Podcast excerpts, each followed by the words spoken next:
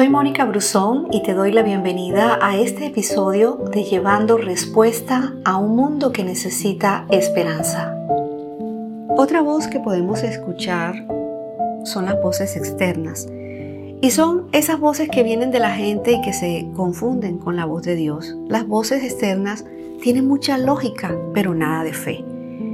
Esa fue la voz de Saúl cuando David quiso pelear contra Goliat.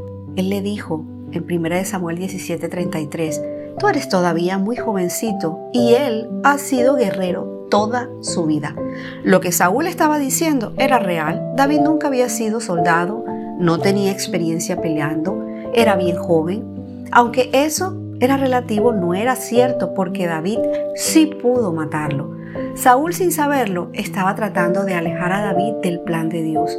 Eso buscan las voces externas, frenarnos, limitarnos, detenernos, desanimarnos. Lo que quiere detenernos no viene de Dios porque Dios nos anima, nos impulsa, nos motiva y nos inspira. Las voces externas ven solo lo natural, no lo sobrenatural.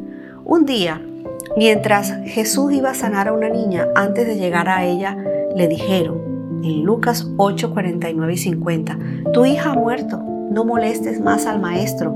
Pero Jesús lo oyó y le dijo, no tengas miedo, solamente cree y tu hija se salvará.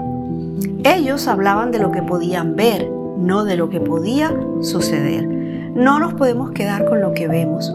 No podemos quedarnos en los cinco panes y los dos peces que tenemos. No podemos quedarnos en que Lázaro ya tiene cuatro días de muerto. No podemos quedarnos en que Abraham tiene 100 años y Sara 90. No podemos quedarnos en que María es muy joven y es virgen. Cuando nos quedamos en lo que vemos, no vamos a pasar de lo natural a lo sobrenatural. Lo natural nunca le da paso a lo espiritual. Eso es lo que hacen las voces externas. Hablan de lo que ven, no de lo que puede suceder. Gracias por escucharme. Recuerda siempre compartir este audio a otras personas.